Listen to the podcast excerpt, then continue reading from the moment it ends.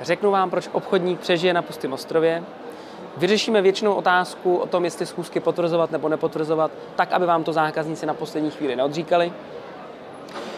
Pozor na mýtus, že vzdělání nás brzdí a řekneme si něco k doutníku. Jdeme na to.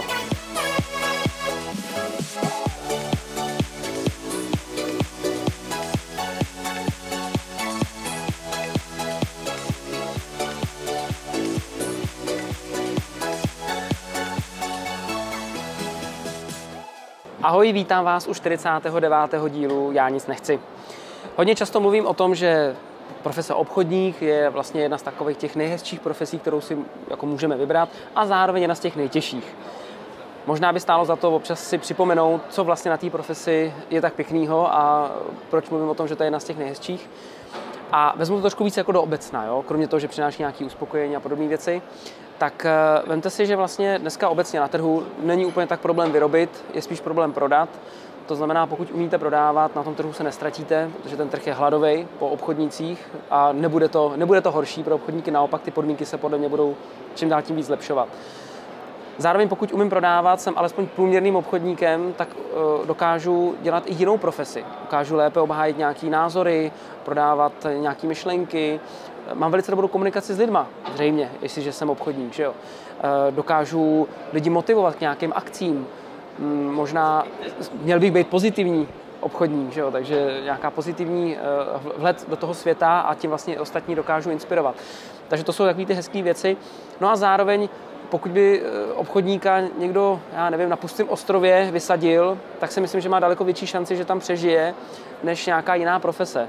Kromě samozřejmě nějakého vojáka, který ví naprosto přesně, co má dělat. Ale jenom ti chci říct, že třeba jenom to mentální nastavení toho obchodníka mu nedovolí, aby se tam zbláznil, protože je zvyklý na různé neúspěchy, na různé odmítnutí a je mentálně odolný a nehodí si tam někde mašly, ale bude hledat to řešení, jak na tom ostrově třeba přežít. Tak teď přijde taková myšlenka, že to je opravdu jedna z těch nejlepších profesí, ne bohužel nejlehčí, kterou si můžeme vybrat. Pojďme na první otázku.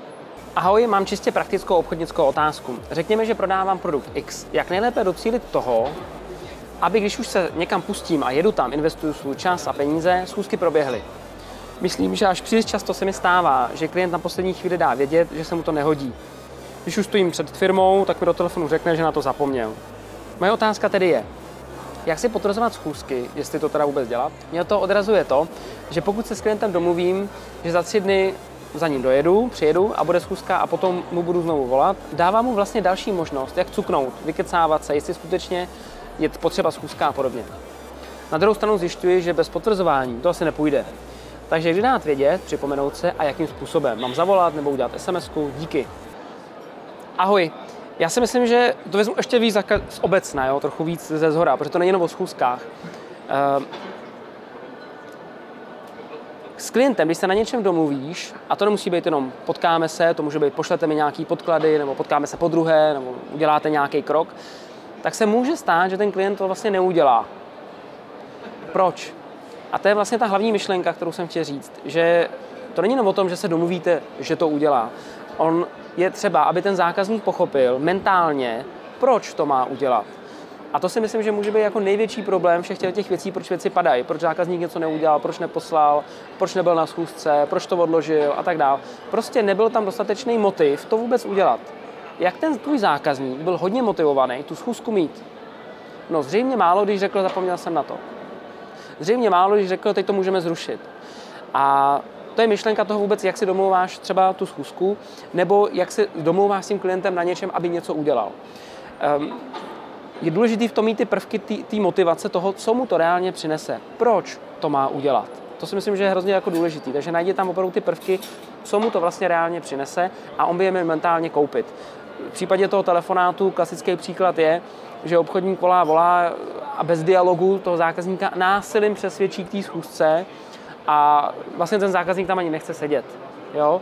Takže to je samozřejmě problém a proto se musím víc naučit ten, ten začátek toho vůbec, eh, jak udělat ten krok k tomu, aby ten zákazník dodal to, co slíbil. Schůzku, podklady, co, cokoliv. Jo? Nejenom po telefonu. Druhá věc. Eh, jakou v tom mají prioritu ty zákazníci? Takže jedna otázka je proč a druhá otázka je, proč teď?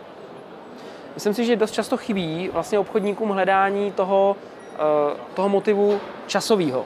Jo, když to vlastně hodíš na nějakou časovou osu, on řekne, zapomněl jsem, jak se potkáme příští týden, ono se nic nestane. To je divný. Jo? Měli byste najít nějaký motivy, proč to vlastně udělat především teď, proč, proč ne za týden, proč ne za měsíc, proč ne za rok. A pro každého klienta nejlépe to najít konkrétně. Takže najít tam tyhle ty motivy.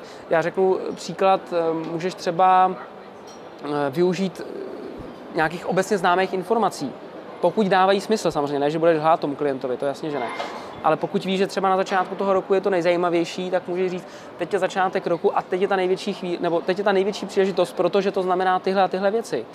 A ve výsledku tohle využívají v podstatě spousta eh, obchodů nebo spousta firm, shopů, že jo, po Vánocích jsou slevy výprodeje. Nakoupili jsme hodně o Vánocích, ne všechno se prodalo, tak máme výprodej, aby jsme se toho zbavili, takže teď byste měl nakoupit zákazníků. No a lidi jdou a kupují, protože ta cena je třeba nižší. A to je ještě otázka, jestli je nižší. Jo? Z čeho ta sleva vůbec je jako udělaná. Takže vytvořit uh, opravdu tu chuť časovou, proč zrovna teď a měl bys tam tyhle ty věci opravdu najít. Pak jsem se tady poznačil k tomu potvrzování. Když už se budeme bavit o tom, že si chceš tu schůzku potvrdit, um, nebo cokoliv, ty podklady, že zašle a tak dále, tak uh, já říkám ano, myslím si, že to je fajn to udělat, protože pak nejde třeba zbytečně, jo. Ano, pokud umím to potvrzení udělat.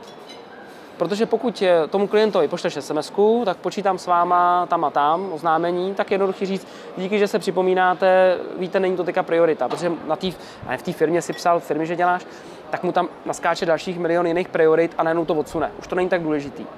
A vlastně to SMS mu dal prostor to jednoduše udělat, Jo? To je věc jedna. Věc druhá, pokud se tam dokonce zeptáš, jestli náhodou ta schůzka platí, no dobře, že se ptáte, jo? protože neplatí třeba. A stejně tak i po tom telefonu už mu zavoláš. A myslím si, že tady se děje častá chyba, že se potvrzuje ta schůzka jako taková a ten termín té schůzky. Eh, přece s tím počítáme. Něco jsme si řekli do toho telefonu, já s tím počítám, tak nevidím důvod, proč by to nemělo být. A pokud ten klient, něco se mu do toho přišlo, něco, já nevím, zlomil si nohu, nedej bože, tak asi je to na něm, aby vzal telefon a zavolal a řekl, hele, sorry, musíme to šoupnout, protože se mi něco stalo. A musí se on omluvit. Ale pokud já dávám ten, tomu ten prostor, tak vlastně tomu zákazníkovi říkám, vlastně to není problém to zrušit, mě to nevadí, proto ti volám. Jestli fakt hodně chceš se potkat. Takže, pane Nováku, volám vám jenom, jestli počítáte s tou pátou hodinou, že jsou vás zítra zastavím, nebo že budu mít tu schůzku vás ve firmě. No a v tu chvíli, no, díky, že voláte, bohužel musíme to přesunout, bla, bla, bla. Takže je dobré si potvrdit něco za tou schůzkou, nikoli v tu schůzku jako takovou, ale něco za ní. To znamená předpokládat, že ta schůzka je a jenom si potvrdit něco za ní. Já řeknu příklad, jo. Víš, že tam máš jet, eh, třeba ten den dokonce, tak můžeš zavolat. Pane Nováku, jenom vám volám, samozřejmě počítám se schůzkou, eh, jsem na cestě akorát k vám, jenom mi prozraďte, jak se tam u vás dá zaparkovat. Jo, vlastně už to není přemýšlení nad tím, schůzka bude nebo nebude, ale kde budu parkovat. A zároveň ten člověk vidí, že už ty máš tomu ten mentální závazek, že jsi třeba už dokonce na cestě. Den předtím to samý. Pane Nováku, samozřejmě zítra se vším počítám, mám tam na to vyhrazený čas, pojedu za váma. Jenom jsem se chtěl připomenout, my jsme se bavili o tom, že si sebou vezmete tyhle, tyhle podklady. Nevím, jestli jsem to říkal, tak raději volám takhle dopředu. Nebo že si připravíte nějaký podklady. Nebo zase s tím parkingem, kde vás tam najdu a tak dále. Díval jsem se na internet, jenom nejsem si jistý. To už nechám na vás. Někdo třeba používá to, že volá a říká, budu mít takový nějaký spoždění. To už je trošku jako na, na váškách. Jo. Volám vám, protože samozřejmě jsem na cestě za váma, ale tady jsem se zdržel u nějakého zákazníka. E, budu u vás o pět minut později, tak se chci omluvit.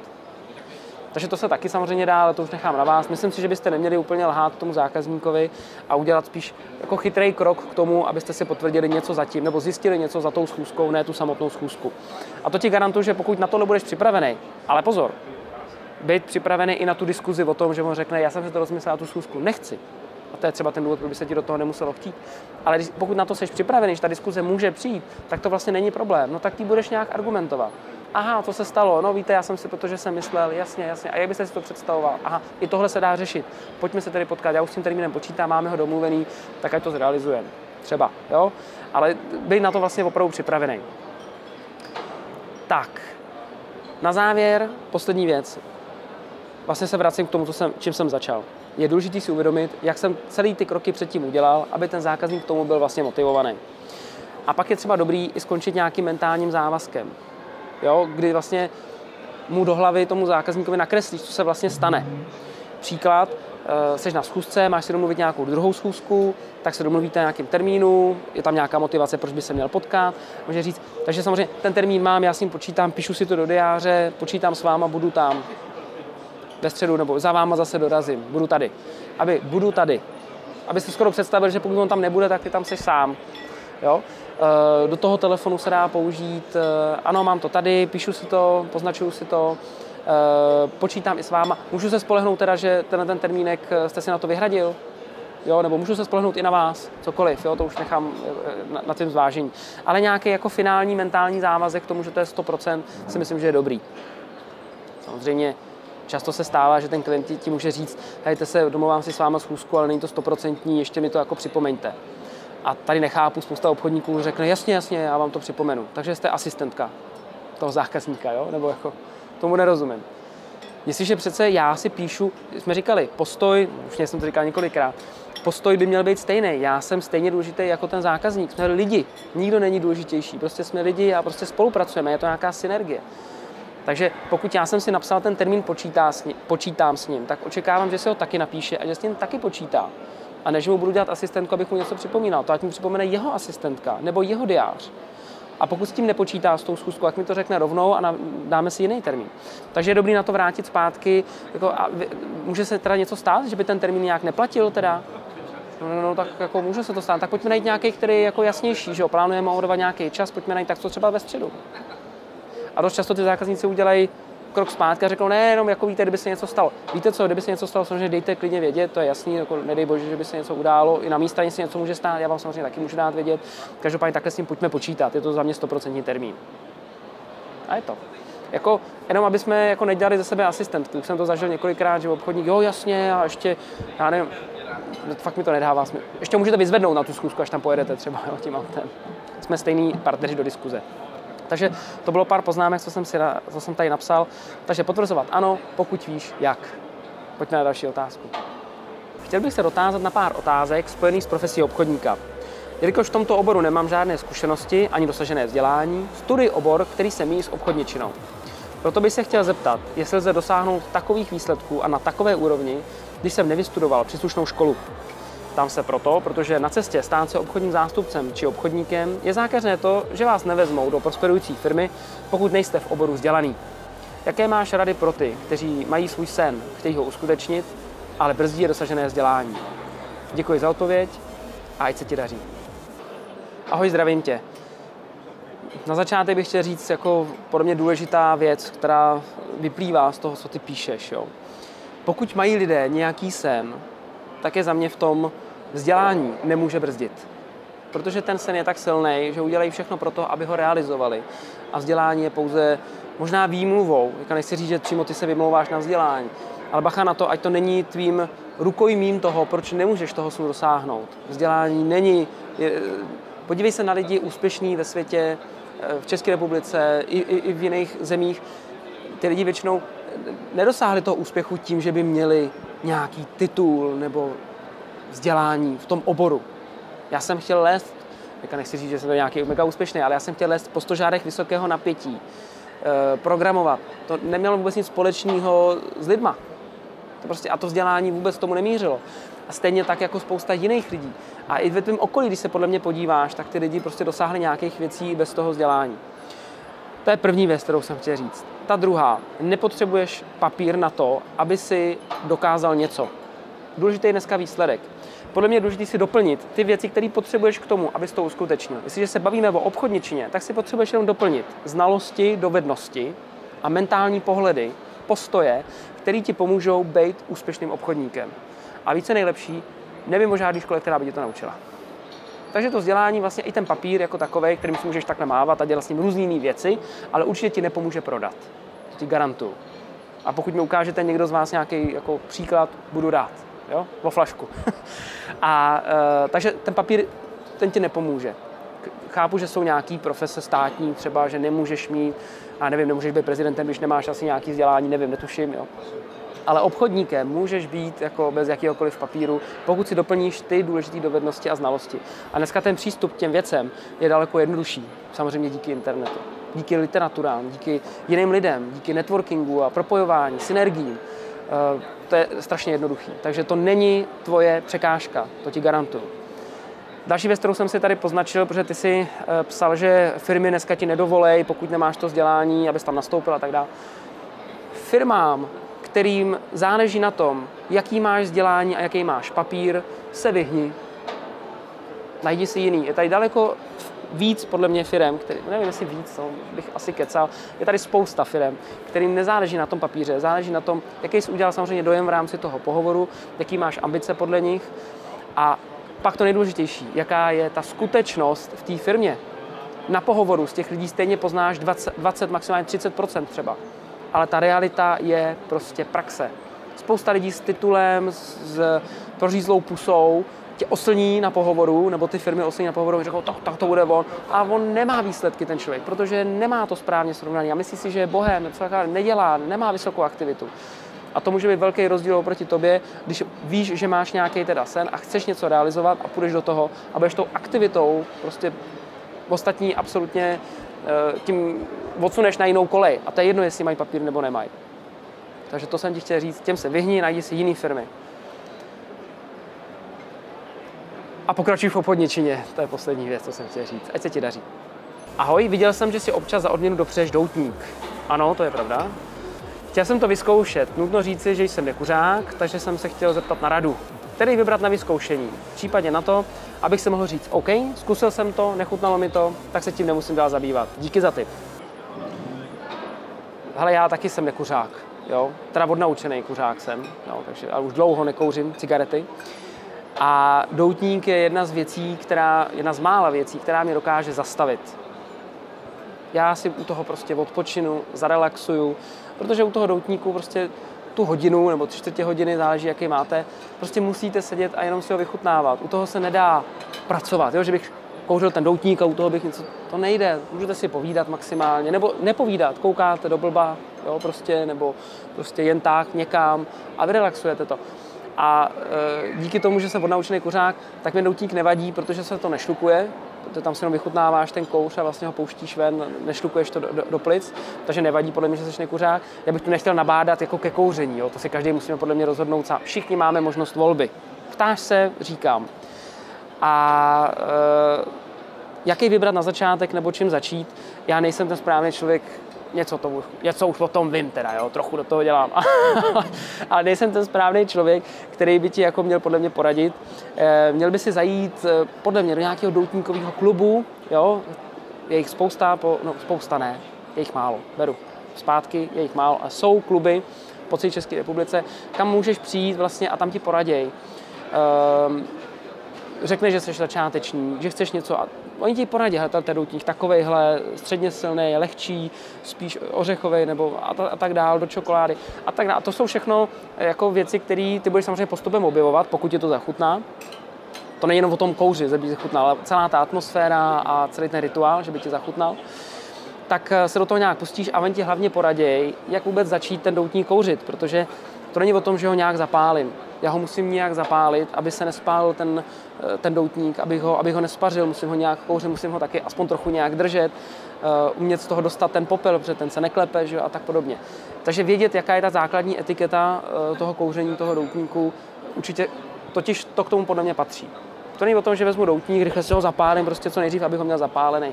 To je, to je nějaký obřad pro mě. A patří to do té hodiny, kdy si sednu a nedělám nic, nebo si k tomu dám dobrý rum, cokoliv, pití. A to, to k tomu jako podle mě všechno patří.